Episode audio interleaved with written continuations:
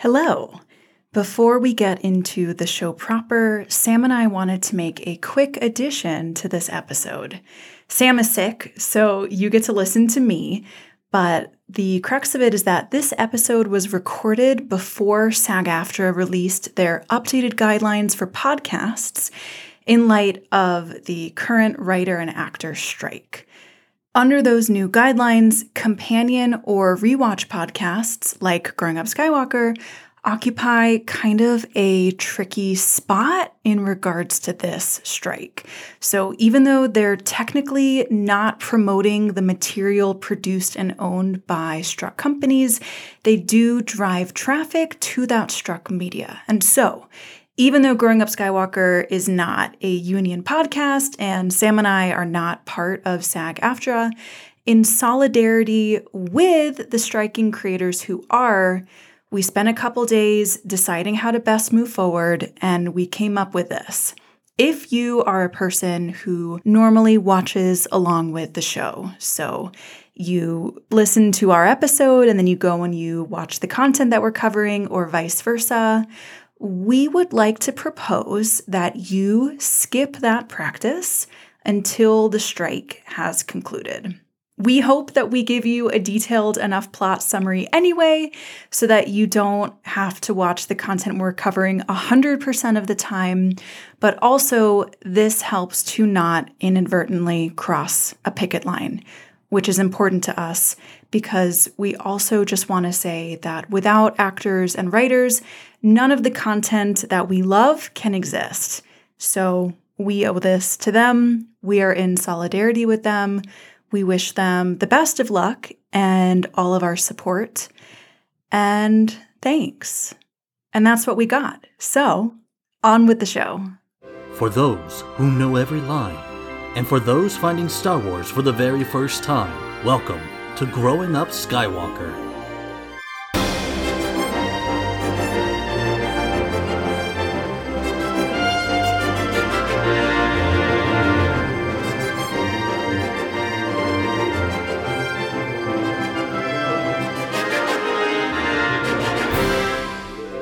Welcome to Growing Up Skywalker. I'm Sam. Hi, I'm Anna. And today we are doing two fantastic early episodes of Rebels Droids in Distress and Fighter Flight. I was very much like, surely they mean fight or flight, and they did not.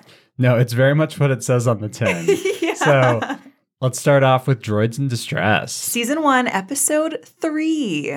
Welcome to the early days. Mm-hmm. What happens in Droids in Distress? Droids in Distress starts with the ghost being chased by TIE fighters. It's just a classic Star Wars scene. They are just not able to put anything together. And so they are planning on doing a job for Vizago. It's a very Bad Batch esque situation. They're low on everything. They need to scrape dinner together for their family. and so instead of going to Cid like the Bad Batch would do, they go to Vizago.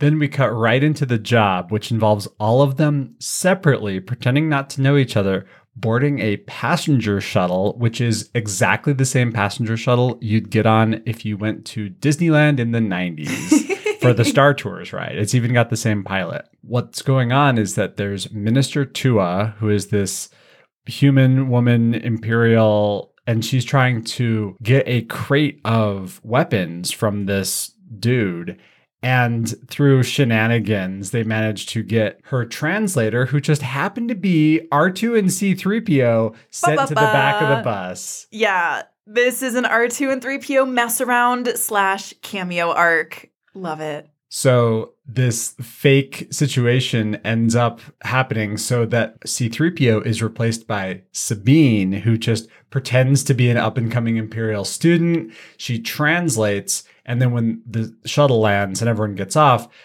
they tell her the wrong spot to go. So the ghosts make it to Shuttle Base 7 and they find their crate of weapons, which happens to be disruptors. Now, importantly, disruptors were used for all of Zeb's backstory in the destruction and genocide of his people, the Lasat. So he is completely aghast with this. However, Minister Tua pretty rapidly realizes what is going on, and this all results in a shootout back and forth.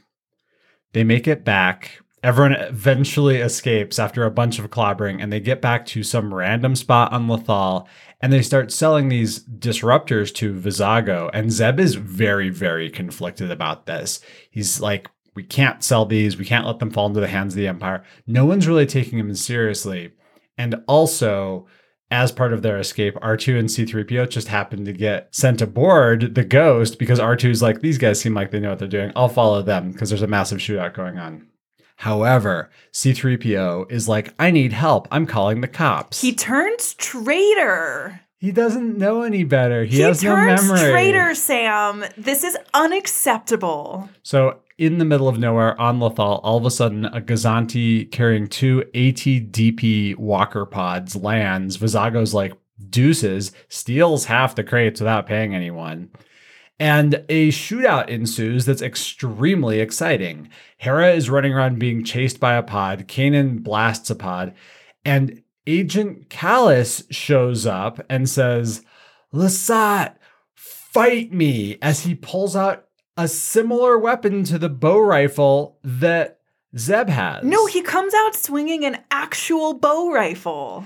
And Zeb reveals, as part of his backstory, only the honor guard of Lasan can carry one of these. And Callus is like, I know, I took it from their corpses. I was there. I, the one who genocided your people.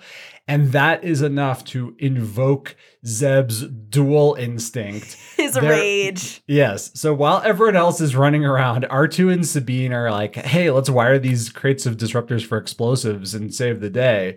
Kanan and Ezra are running around, Hera's running around, and Zeb and Callus are dueling. They're fighting back and forth. However, Zeb is not, you know, emotionally stable from learning this information, and he's about to lose. So, right as Callus is about to just coup de grace him, just cleave his head clean in two, Ezra, who's been complaining about not being able to do his Jedi training this whole time, says no and force pushes Callus about 50 feet into a wall. Baby's first force push. So everything is resolved. Everyone is able to escape. They killed a ton of stormtroopers. They didn't get paid. However, they're like, well, I guess we can sell these droids. And C3PO is like, I'm sure our master would pay handsomely for us. And we cut to C3PO and R2's master, who is, of course, Zaddy Bail Organa. I forgot. I forgot it was Zaddy Bail. And he's like, hey, so here's a bunch, uh, way more money than you were going to get for selling the disruptors. And then as the Spectres leave, he's like, all right, R2, show me what you have on these rebels. They had a secret mission all along. It was to record everything. Bail Organa knows what's up. He is spinning his little rebel web. Yeah. I love him. So, although that was a quite serious episode in terms of Zeb's character backstory and perhaps recruiting the Spectres to be rebels, then we cut to fighter flight. which is delightful. Fighter Flight is a total tone shift. It opens with Ezra and Zeb going at it because Chopper is a mischief gremlin. He takes all of the bolts out of Ezra's bunk bed. He falls right on top of his roomie, who is Zeb. Can you imagine? And then they're just going at it hammer and tongs when Mama Bear Hera appears on the balcony, one hand on her hip, absolutely hashtag not impressed with her squabbling children. Mm-hmm. And she sends them off to the market on Lothal to run an impossible errand, which is like A, yes, resupply the ship for us, and B, find her a Meiloorun, which does not grow on Lothal. It does not, and she knows it. And she totally knows it. So in the market, Ezra finds an importer of Meilooruns who promptly sells that crate of fruit to the Imperials. And so Ezra decides to steal one from their little cargo cruiser. You know, first he's trying to use the force. He's not actually good at it yet. So he just climbs up, he grabs one, and then the whole squad of stormtroopers immediately notices. And they have to go on a wild goose chase through the whole city. Zeb ends up commandeering a TIE fighter. he just Godzilla's on board it and then like pulls the pilot out and yeets him and he's like I've never actually flown one of these before and he's flying through the Lothal city streets sideways in a tie fighter shooting randomly just He, causing like- all sorts of ruckus. They blow up the nice fruit seller's fruit stand. Unforgivable. but at least the Imperials will get blamed. There is fruit goo everywhere. anyway, so they're headed back to the ghost, and then there's a side plot. Ezra had met Mr. Sumar in the market. It was an old friend of his parents. And the Empire, for undisclosed reasons, want his farm. So they blow up his farm and imprison his entire family and shackle them to the outside of this imperial transport. hmm And then Zeb and Ezra go after the imps. Ezra taps into the force to unlock them from the side of this tank. It's the first time he's been able to use the force on cue. hmm The prisoners all get away safely. And Zeb is like strafing these transports from the sky with his TIE fighter. It's very hip, it's extremely cool. And Ezra, as he's on top of the transport fighting off these troopers, finds the crate of Meilooruns Yep. and starts hucking them at the troopers. And he grabs the last one and he's holding it like Tom Brady with a football in the last down. That was the extent of my football language. he's correct. hopping all over the top of this tank. He's trying to not get shot. And then he ends up sticking a wrench in the cannon hole of this tank and blowing it up. And then Zeb flies by, flips the TIE fighter upside down. He's dangling outside of the top like a trapeze artist. Mm-hmm. He's flying with his feet. And then they go yeeting off into the sunset. Great success. It's a total victory. So they get back to the ghost. They walk back to the ghost because they're like, oh, yeah, we crashed the TIE fighter on landing. Here's your one Meiloorun fruit. They have this lovely moment where they're headed back home before they crash the TIE fighter. And Zeb and Ezra have been squabbling the whole episode about who saved whose life and who owes who. And then Zeb finally says, Let's just say we are eternally even. Mhm. And they have this beautiful moment where they're like, oh, yeah, we brothers now. And then they get home, and their dad, Kanan, is very proud of them. He's like, this is exactly what I like to hear. You done the mischief, you done good.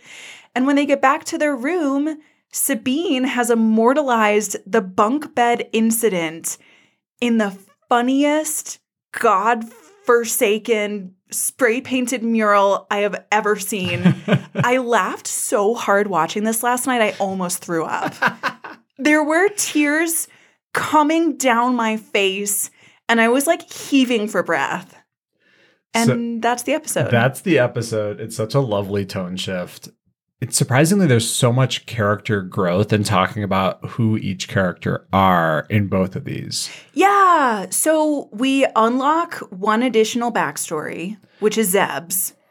And a lot of Ezra's force powers, because that comes up a lot in Fighter Flight. Yeah. So I was keeping track. I think if we're looking at kind of the meta purpose of Droids in Distress, mm-hmm. it was two things. It was one, give us a little bit of an understanding of one of the rebels, which is Zeb. Yeah. And then the other point seems to have been to show that Bail Organa is out there organizing some sort of rebel force or at least keeping track of existing rebel cells. The other thing is that R2 knows that he's on a secret mission to prevent the disruptors from falling into Imperial hands. C3PO knows nothing, but R2 can like prod C3PO in certain directions. And so the whole thing was like a setup within a setup. Mm-hmm. And R2 and C3PO, like just because they're normal, like level 100 droids, were able to like roll with the punches and get out of this with no one being the wiser that they were even part of it, which is very fun. I know it was an entire Russian nesting doll. It was Uh-huh. the C3PO R2 plot inside of the Spectre plot, inside of this arms deal that I guess the minister of Lothal was setting up with the Empire. Yeah, well, she was trying to grab these. So the weapons were T7 disruptors, and we get to see one of them in action. And so these big ATDP pods, they're like smaller, wimpier versions of the ATSTs, the big chicken walkers. And so, I mean, they're five years earlier or whatever. And Kanan shoots one of them once with a disruptor, and it immediately is covered in sparks, arcing lightning, and falls over dead. So, yeah, actually, I guess a third point, you know, capital P point Mhm. of Droids in Distress was just more evidence of the Empire being a horrifying fascism machine. There's that line that Hera gives to Ezra when she's unlocking Zeb's backstory for him, when she says, Do you know what a disruptor does to an organic being? Yeah. And then we find out that the Empire orchestrated a genocide of the Lasat people on Lasan, and Agent Callus was the one who gave the order. We also learn that Zeb was a member of the honor guard of Lasan Mm, I didn't pick up on that. because he says only the honor guard of Lasat are able to carry the bow rifle. And so that's why he has one. So let's talk a little bit about what we learned and why it's important. Yeah. So we have an emerging picture, an emerging story of where the crew of the Ghost has come from and what they're doing. Mm-hmm. So we know Hera's backstory from Bad Batch, Yeah. but we would not have had it when Rebels came out. Not yet. I mean, everyone gets their own little backstory episodes, particularly in the first season. Okay, So we're going to be going through and learning a little bit more about why everyone became part of the Spectres as we go on. okay. I don't think it's as important to do really deep dives into these characters so much as like what they're doing now, particularly because it's brought up a lot in Fighter Flight when they're sitting there like at the ship and Kanan and Hera are like, wow, sure is quiet with the kids out. You know? and that's so true because they do think of them a little bit as as kids. And that means that they're still works in progress. Gotcha. I guess if someone's going to throw me a bone and give me a backstory, I want to dig into it Yeah. because my reaction as a first time viewer of at least the first two episodes of Rebels was like, wow, Zeb has a rage problem. hmm He did almost get Ezra killed in the second episode of the series out of pure spite. Yeah. He like shoves Ezra back by the by the scalp, by the mm-hmm. face, and then Ezra could have gotten killed. Yeah. And I was like, wow, that is unforgivable. But then we get Zeb's backstory and his constant rage and his giggling when he does damage to the Empire makes sense. You just have to wait three episodes to get there. In part of Fighter Flight as they're running along and they're climbing aboard the rooftops zeb is getting shot at a whole bunch as he's just like scampering up a wall spider-maning up a wall and then he just decides to goomba stomp two freaking stormtroopers. He just flips over and stomps their head with his feet with his hand. With his hooves. yeah well He he's got he's with got he's got big claws and so he's just this he's just this very scary monster and the fact that he revels in it i think is really fun he has a surprising lightheartedness about him despite all the bad things that have happened to him and i think that's interesting that like this is happiest zeb he does Yeah. have so many darker shades within him He wants revenge on the Empire for genociding his people. He does, and he knows he's doing the right thing. So he doesn't want to sell these disruptors. The disruptors are illegal even in the Empire. They're not allowed to be owned. So Minister Tua is running like a side hustle to get these things. Yeah, there's kind of a throwaway section or line, and I'm trying to remember if this is even in the dialogue, but I think the Imperial Senate declared the disruptors illegal. Yeah. So we now know that the Empire is undercutting the Senate. Well, that's that's kind of the way that like arms controls often work. Um, there's a lot of stuff in the news right now about like cluster munitions, but you have morals as far as you are willing to carry them. And especially with weapons, at certain points, people are like, well, you know, we wouldn't use those weapons unless it's an emergency. And now it's an emergency. But the thing is that the definition of emergency can be arbitrarily broad. Sure. And that's what Minister Tua is doing. She's trying to run a very profitable side business because that's what an imperial minister is expected to do. Mhm. Because you'll get framed for everything. So you're always a criminal. So you can always get like executed for no reason. The only thing you can do is curry enough favors and gain enough power to keep people from doing that. You got to stay on the top of the pile. And that's what she's doing. So I don't blame her. She's a goofball. Hmm. She is not blameless in my book. I kind of love that Sabine makes a fool of her. Sabine is fantastic in this episode. Well, yeah. So, what I was thinking as we were unlocking Zeb's tragic backstory, capital T, capital B, trademark, is that so now we know Hera's been a freedom fighter her whole life. Mhm. We know what's up with her. We know Zeb is on a rampage to avenge his people. Sabine remains a giant question mark. She does, and it's very her. She's not a major part of these arcs. She does the trend, the false translation with Minister Tua. She does some art, and she blows up an ATDP. Like she does explosions, she does art, she does translation. That's a wildly divergent skill set, Sam. You said that so casually. Well, she's Mandalorian, so yeah. Maybe, or she just wears Mandalorian armor. Oh. So Oh. she's she's got a really fun backstory. I think my favorite part is at the beginning of fighter flight as they're wrestling around through the ship. Sabine is just sitting there painting something and Ezra's like, "Hey, uh if you ever want some inspiration, I'm like right here." And she's like, Paint me like one of your "Uh, French girls. yeah. so she has this aloofness about her, particularly with Ezra, which is funny because in the very first, the very, very first time they meet, she's like, if the big guy catches you, he's going to end you later. Good luck. So she's willing to give everyone a chance, but she's not like willing to actually open up to everyone about anything. Okay. So, and I think everyone as part of this little crew is distinctly damaged.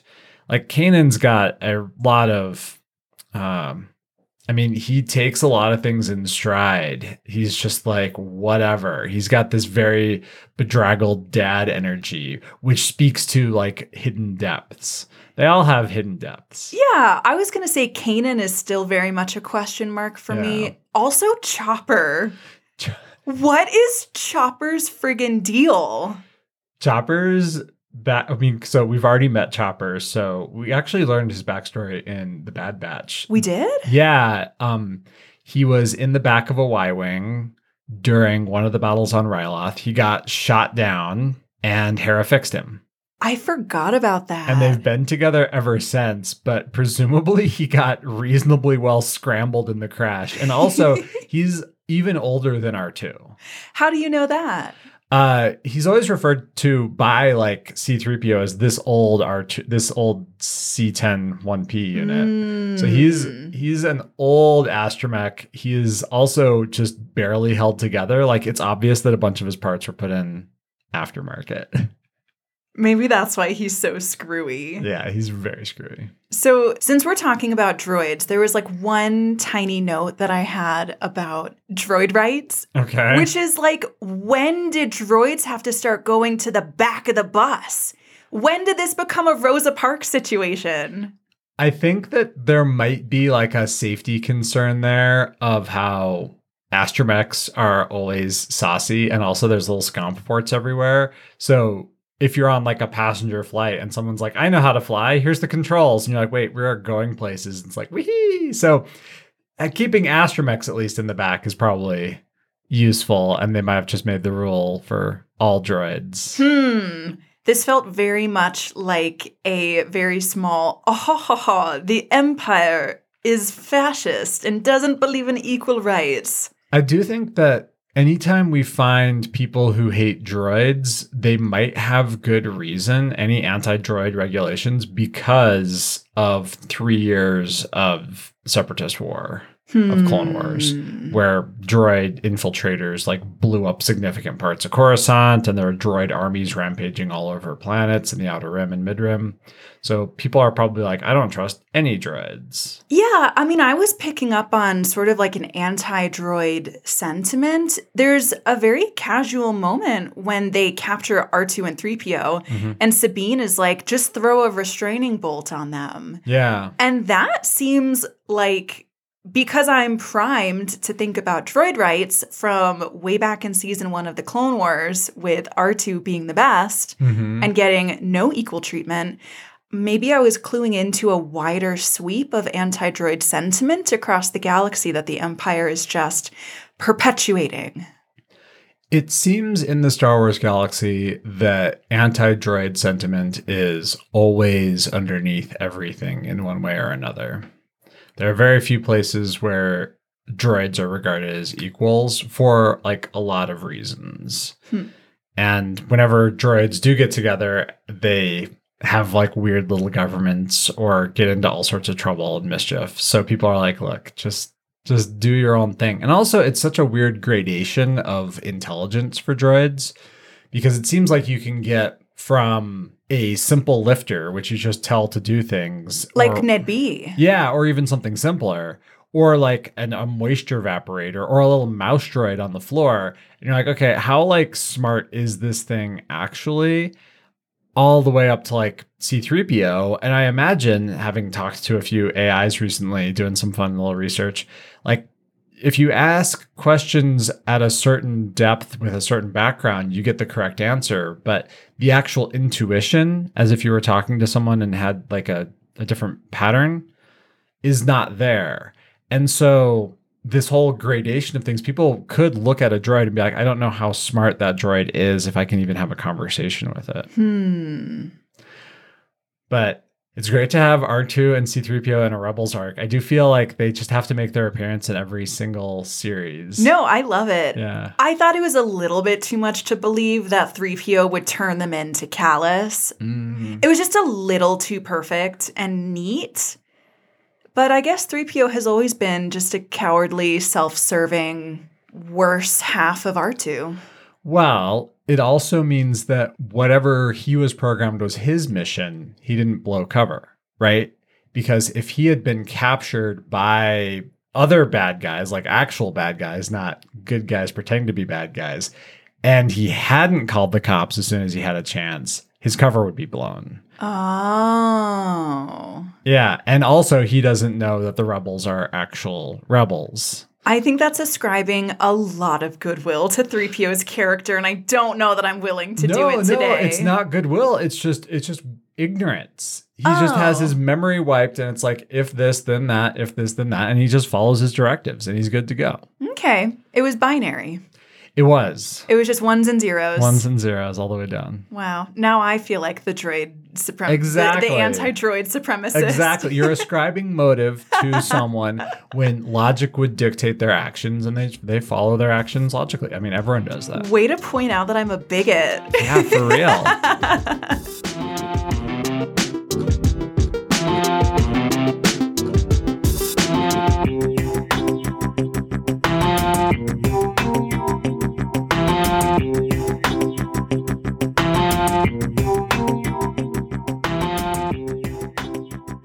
So I just want to talk about how hilarious Fighter Flight is. I have not laughed that hard in so long. I could hear you like across the house cackling. I could catch my breath.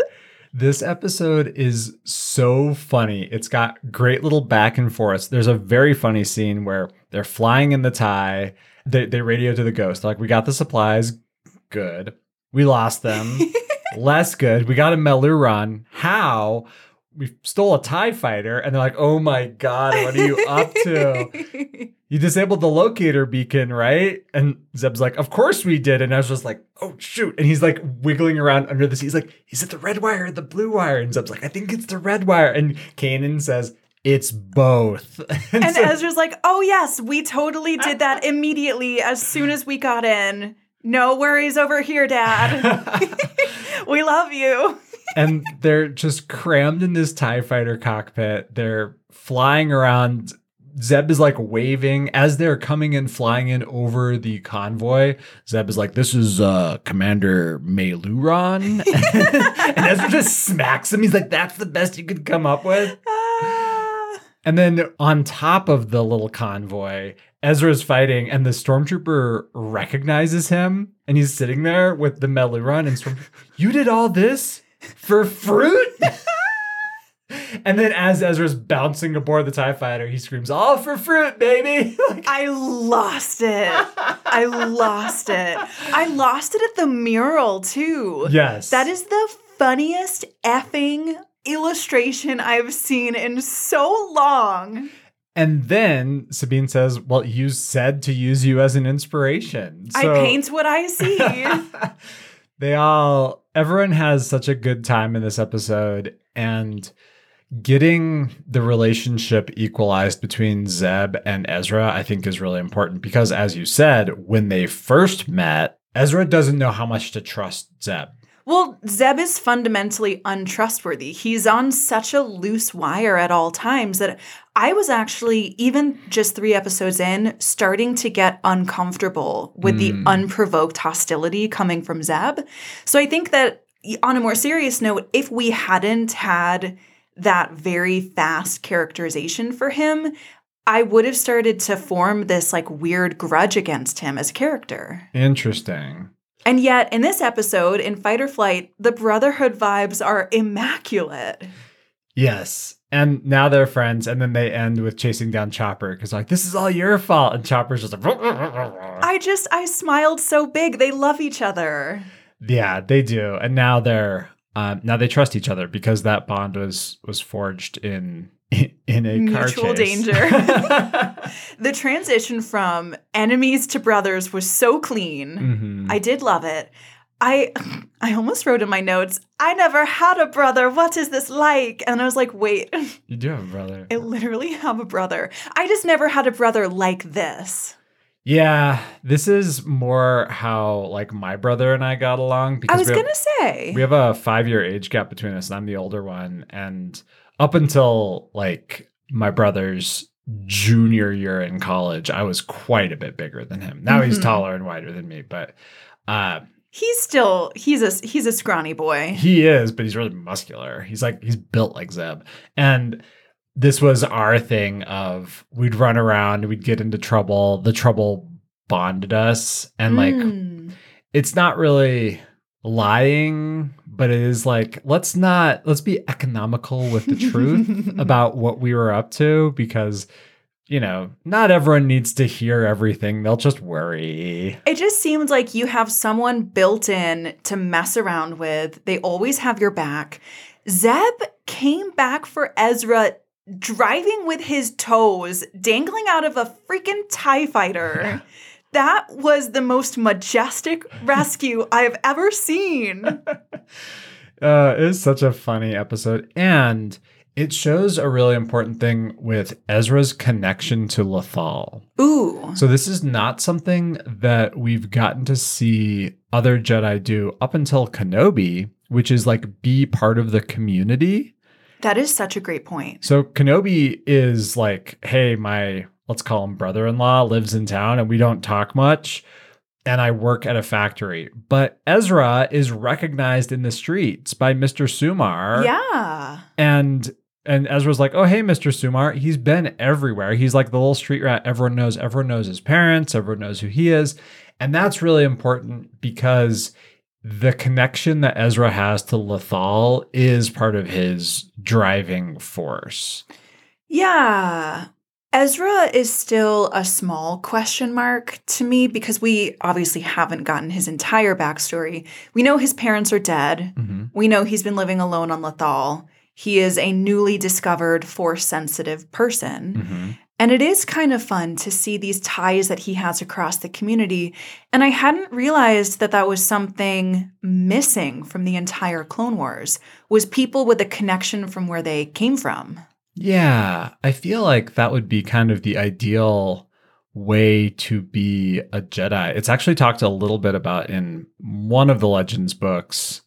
Luke Skywalker is like in a bar somewhere and some random alien is like, You, Jedi, I need judgment. And they have like a King Solomon moment where he's like, has to make a judgment for someone. And I feel like that's actually a good way for a force user to be is to be a part of the community as a peacekeeper rather than a peacekeeper with a laser sword. Interesting. And that's something that Kanan does not get to do.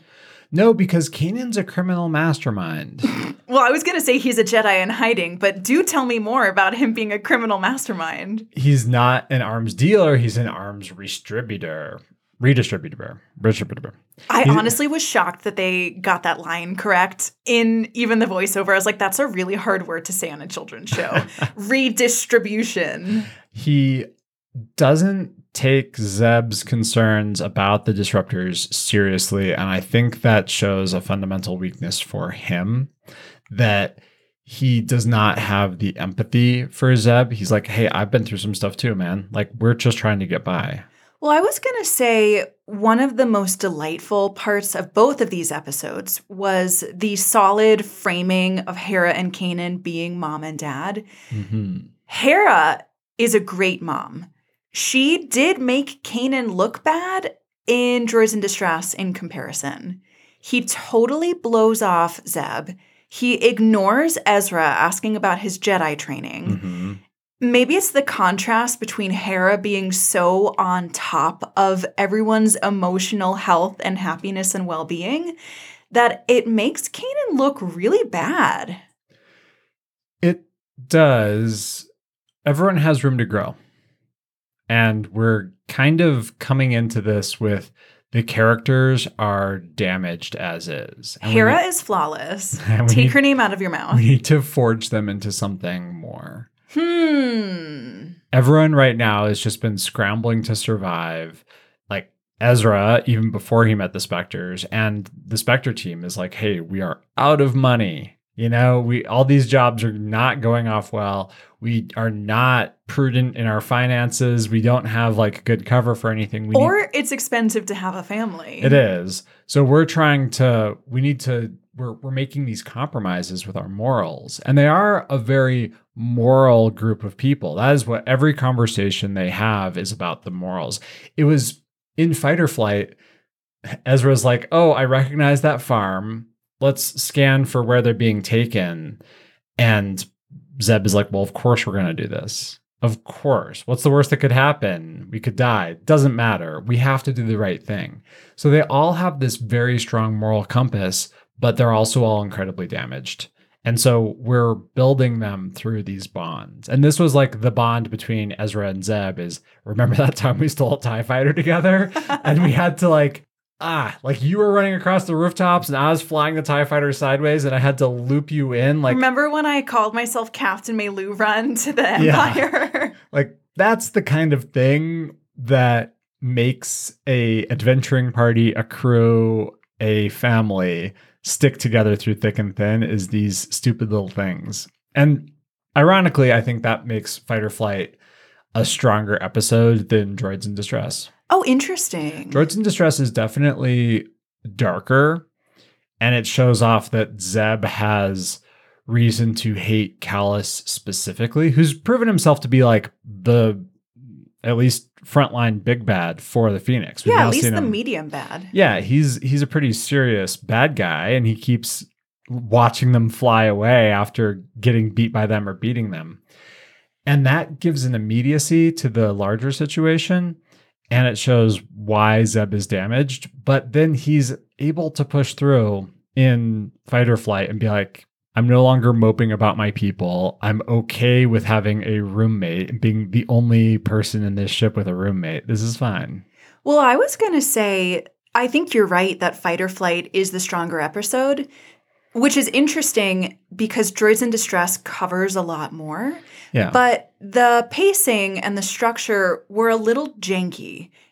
I think I talked maybe in the first two episodes about how some of the early and mid-season Clone Wars were messy because they crammed so much action in. Mhm. But Droids in Distress was messy in that it took us to one too many places. hmm we start out on the Imperial transport, and then we're getting off the transport, and then we're on the Ghost, and then we're at this undisclosed location for the arms deal, and then we're back on the Ghost.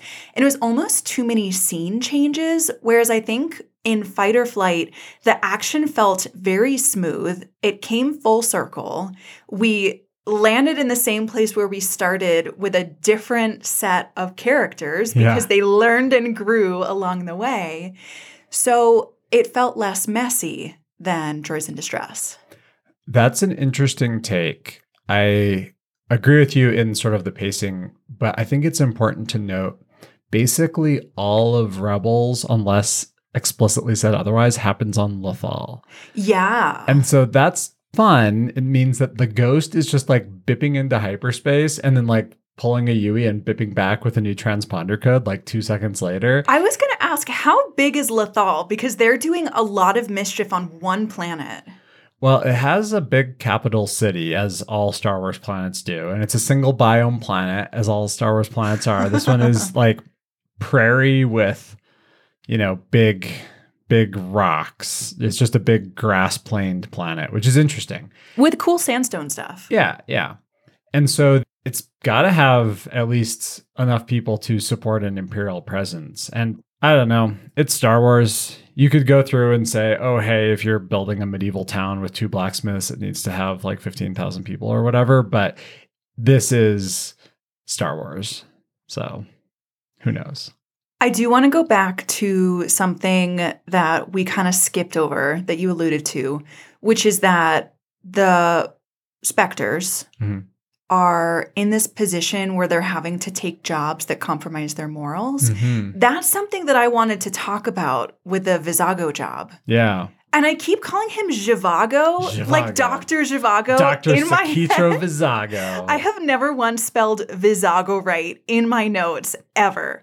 Anyway, the Vizago job is weird because we get the framing that they are rebels, they're doing jobs against the Empire. Mhm. When they take the Vizago job, it turns out that it is sideways a job against the Empire. They are keeping these disruptors out of Imperial hands. But they didn't necessarily know that when they took the job, and they also don't know where the guns are going to.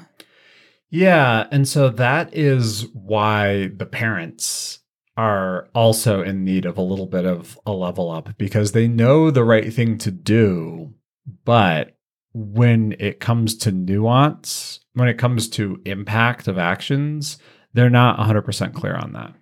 Yeah, it feels like the Bail plotline was almost a little bit forced when he says, I want to know everything about these rebels. Mhm. And they don't quite feel like rebels yet.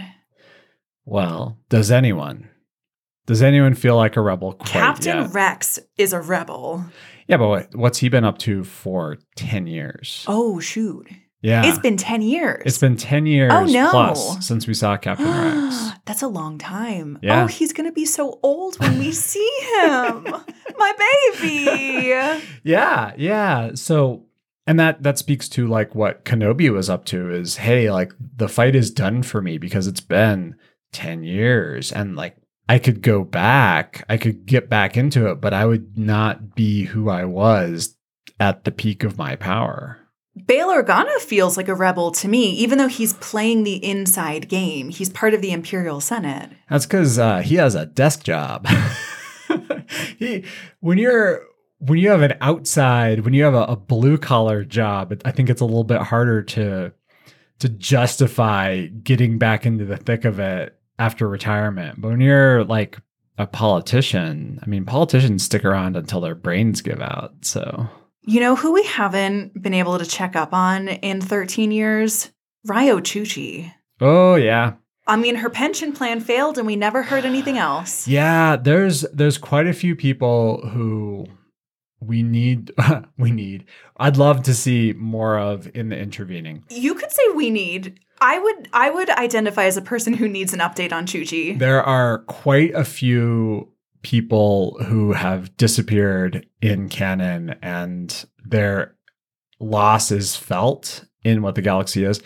But the fact that Rebels takes place almost entirely on Lothal shows if every planet has something like this, then maybe Riyo Chuchi is part of this on Pantora, and maybe Rex is up to this on Coruscant doing very sketchy stuff. Like who knows what Mm. everyone has been up to, all the survivors. Maybe Quinlan Vos is, you know, wearing a Hutt skeleton armor suit, just doing weird stuff, dating size noodles. Who knows? I would say yes.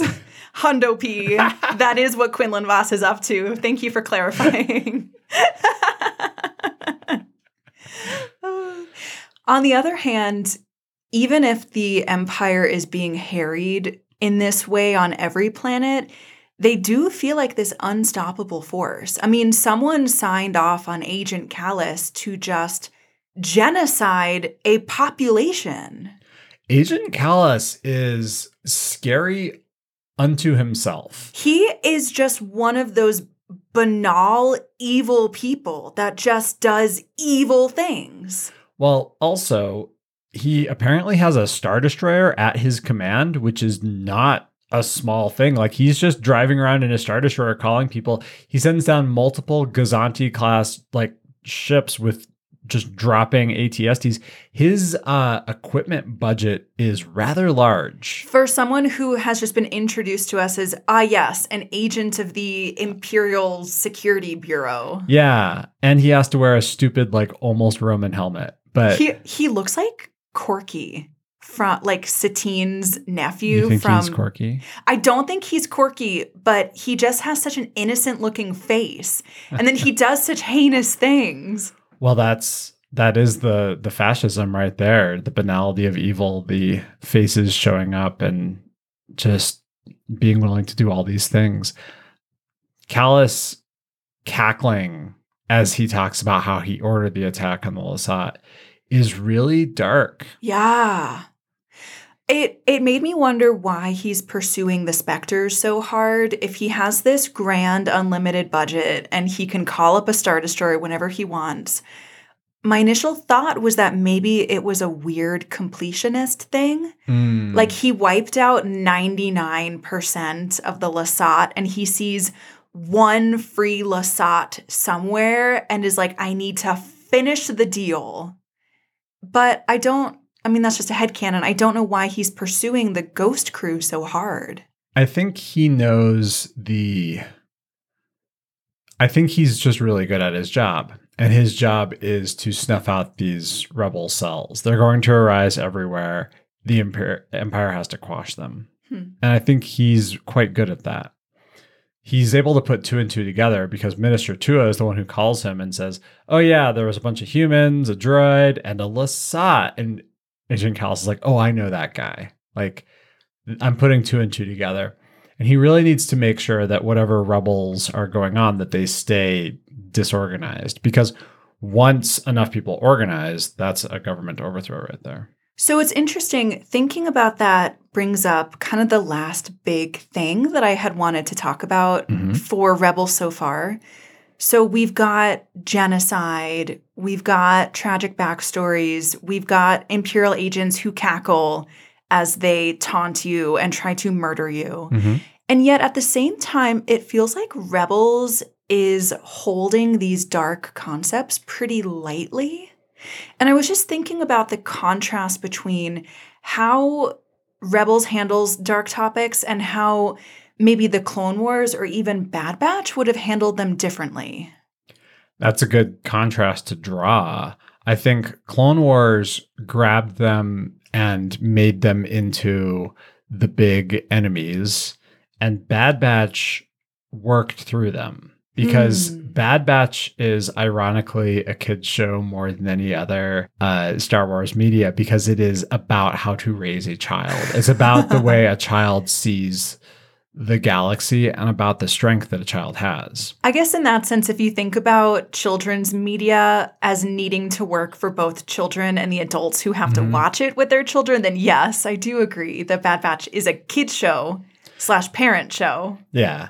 Now, Rebels is holding them lightly because that's also a way that young people are exposed to, and like everyone is exposed to the world.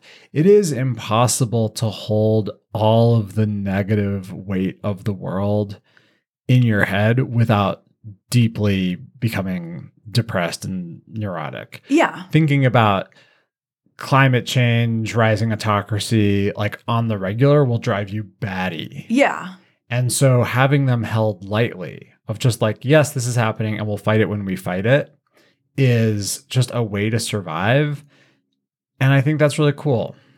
Yeah. I thought it showed restraint Hmm. because the Clone Wars had a thing where they dragged us right into the gooey center of whatever terrible thing was happening.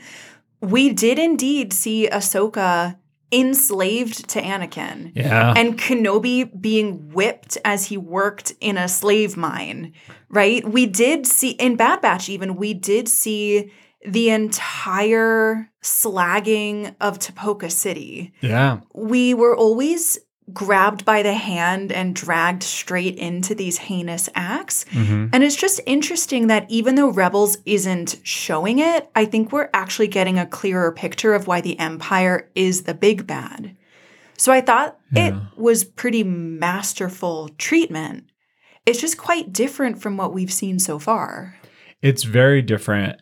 Also, keep in mind that Rebels predates Clone Wars Season 7, Kenobi, and all of Bad Batch. Mm-hmm. So the tone of the world as a whole has gotten darker for a variety of reasons.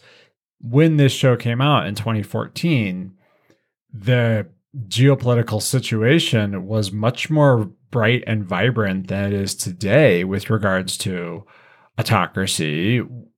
Climate goals were much more realizable, and everything was it's not that everything was happier, but we are still, as a civilization, dealing with the aftermath of the pandemic, of current and ongoing wars, of rising tensions between the US and China. And all these things result in a much darker world than 2014 was.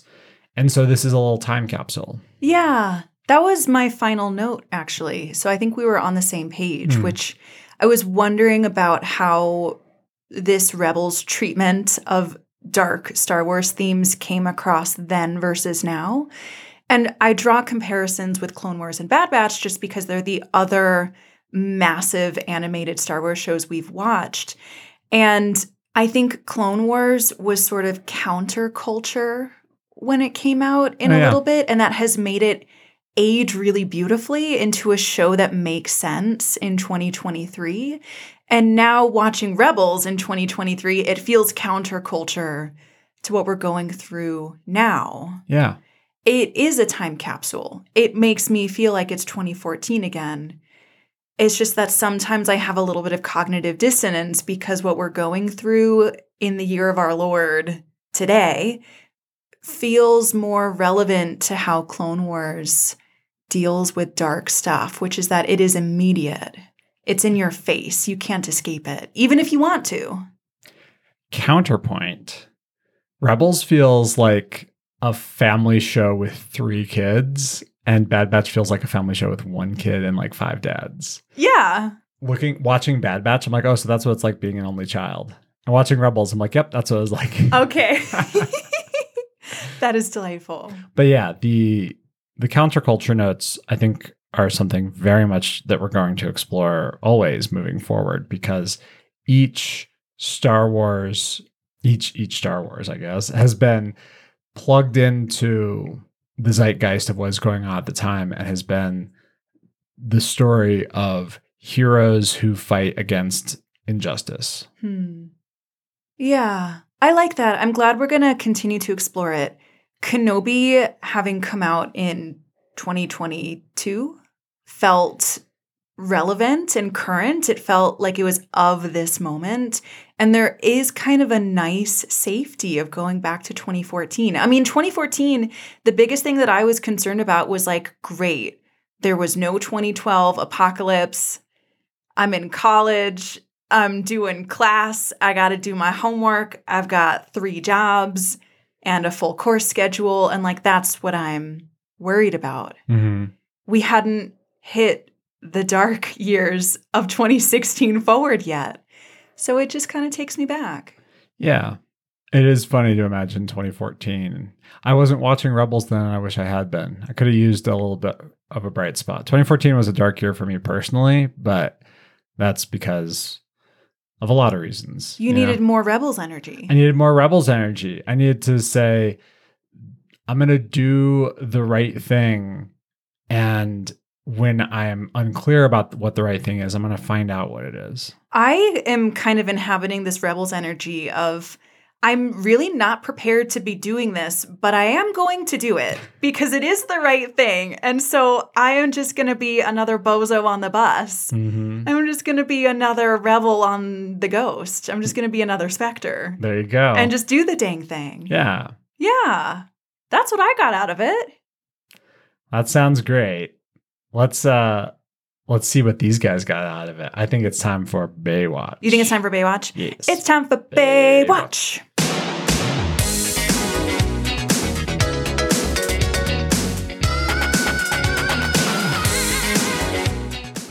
My bae for this one is the man, the myth, the Lasat, Zeb. Yeah. I Uh, love that. Tell me why. Uh, Zeb has you. You were talking about how like unhinged and unchained and on such a thin leash he is, and I'm like, no, he's if this is an adventuring party, he is full single class barbarian. yeah. He just He like- rages. He's like, I don't have a lot of skills, but in combat, I am the scary one yeah. and I can do all sorts of feats of athleticism. And if it's a if it's a strength check, I'll make it. And that's that's what he does. And it's it's fun to see him inhabit it. We learned so much about his backstory. I think it's super critical to learn why he is in this state of emotional arrested development. I think that's really cool. And uh, yeah, it's Zeb, I love that. My bae was almost Zeb. almost Zeb. And then I went back to the notes that I took when I watched Droids in Distress, and they just said all caps, bolded, italicized, highlighted yellow. You know it's going to be Bail Space Daddy Organa. and then my notes continue in all caps, highlighted, bolded. How is he hotter and smoother and better every time we see him? and that's the end of my notes. they did do some interesting aging with him. So uh, Jimmy Smits was whatever age he was in episode three. And it's interesting because it feels like Bail is maybe five, ten years older than Padme. But then because he was filmed in live action, like 20 years after that, and he was filmed older than that in the movies, him and Kenobi is like, okay, that's like a 70 year old man playing no, a like 50 maybe year old. 65. Yeah, yeah.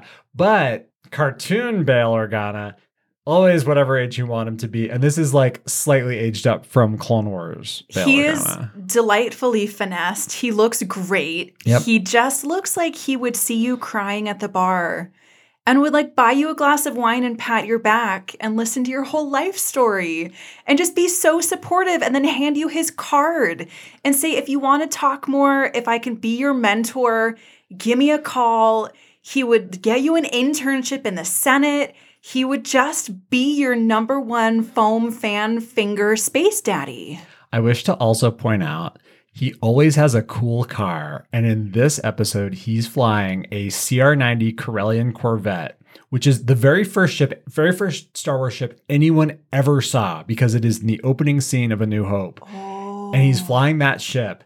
And when you look at it, it's like here's a little pod, here's some guns and escape pods and like pods and stuff. And then it's just like stupid amounts of engines. He's driving around in the space equivalent of like an Escalade with an extra engine strapped on top of the engine. What? He is just so it's like a stupid fast car. too cool for school. He's just too cool for school. Oh my god, I love him. well, I'm voting Bay. I'm voting. I'm, vo- I'm voting Bay. Bail. Oh man. which puts him in like the top 15 of Baywatch because I think I have voted for Bail every time I've seen every him. Every time you see him, he gets it. And he deserves it. and I feel good about that.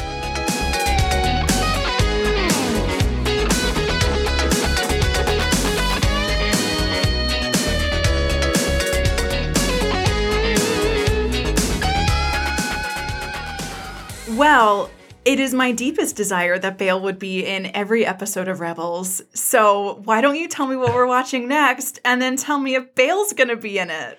We are watching Rise of the Old Masters and Breaking Ranks. Oh. hmm These are very serious episode titles. They are very serious episode titles, and I regret to inform you that this is not the Bail Organa show. Ugh. Is he going to get a show? Maybe. Petition for Bail Organa to be Star Wars Space Daddy forever. Okay, I was in the shower last night and I was thinking we should do a spice run of pitching Star Wars shows to each other. Yes. Right. Let's do it this week. So speaking of spice run, join us on Patreon. Subscriptions start at three bucks a month, and you can get our entire two year back catalog of Spice Run and Sam's Naval History Minute, all this stuff. It's super fun. We love to have you. And if you want more Skywalker that's just a little bit unhinged, it's a little bit barbarian raging, join us there. Yeah, we do have a ton of fun on the Patreon. We also have fun on social. So if you love Growing Up Skywalker, you can find us on Facebook, Instagram, Twitter, and Threads, There you go. which has been delightful. And send this episode to your daddy. Send this episode to someone who you bonded with over committing a felony. Oh, I love that. I have no one to send it to. Well, the day is young. Okay, yeah. Maybe I'll go out and steal some Meilooruns from the Empire. and we'll see you next Tuesday. Bye bye.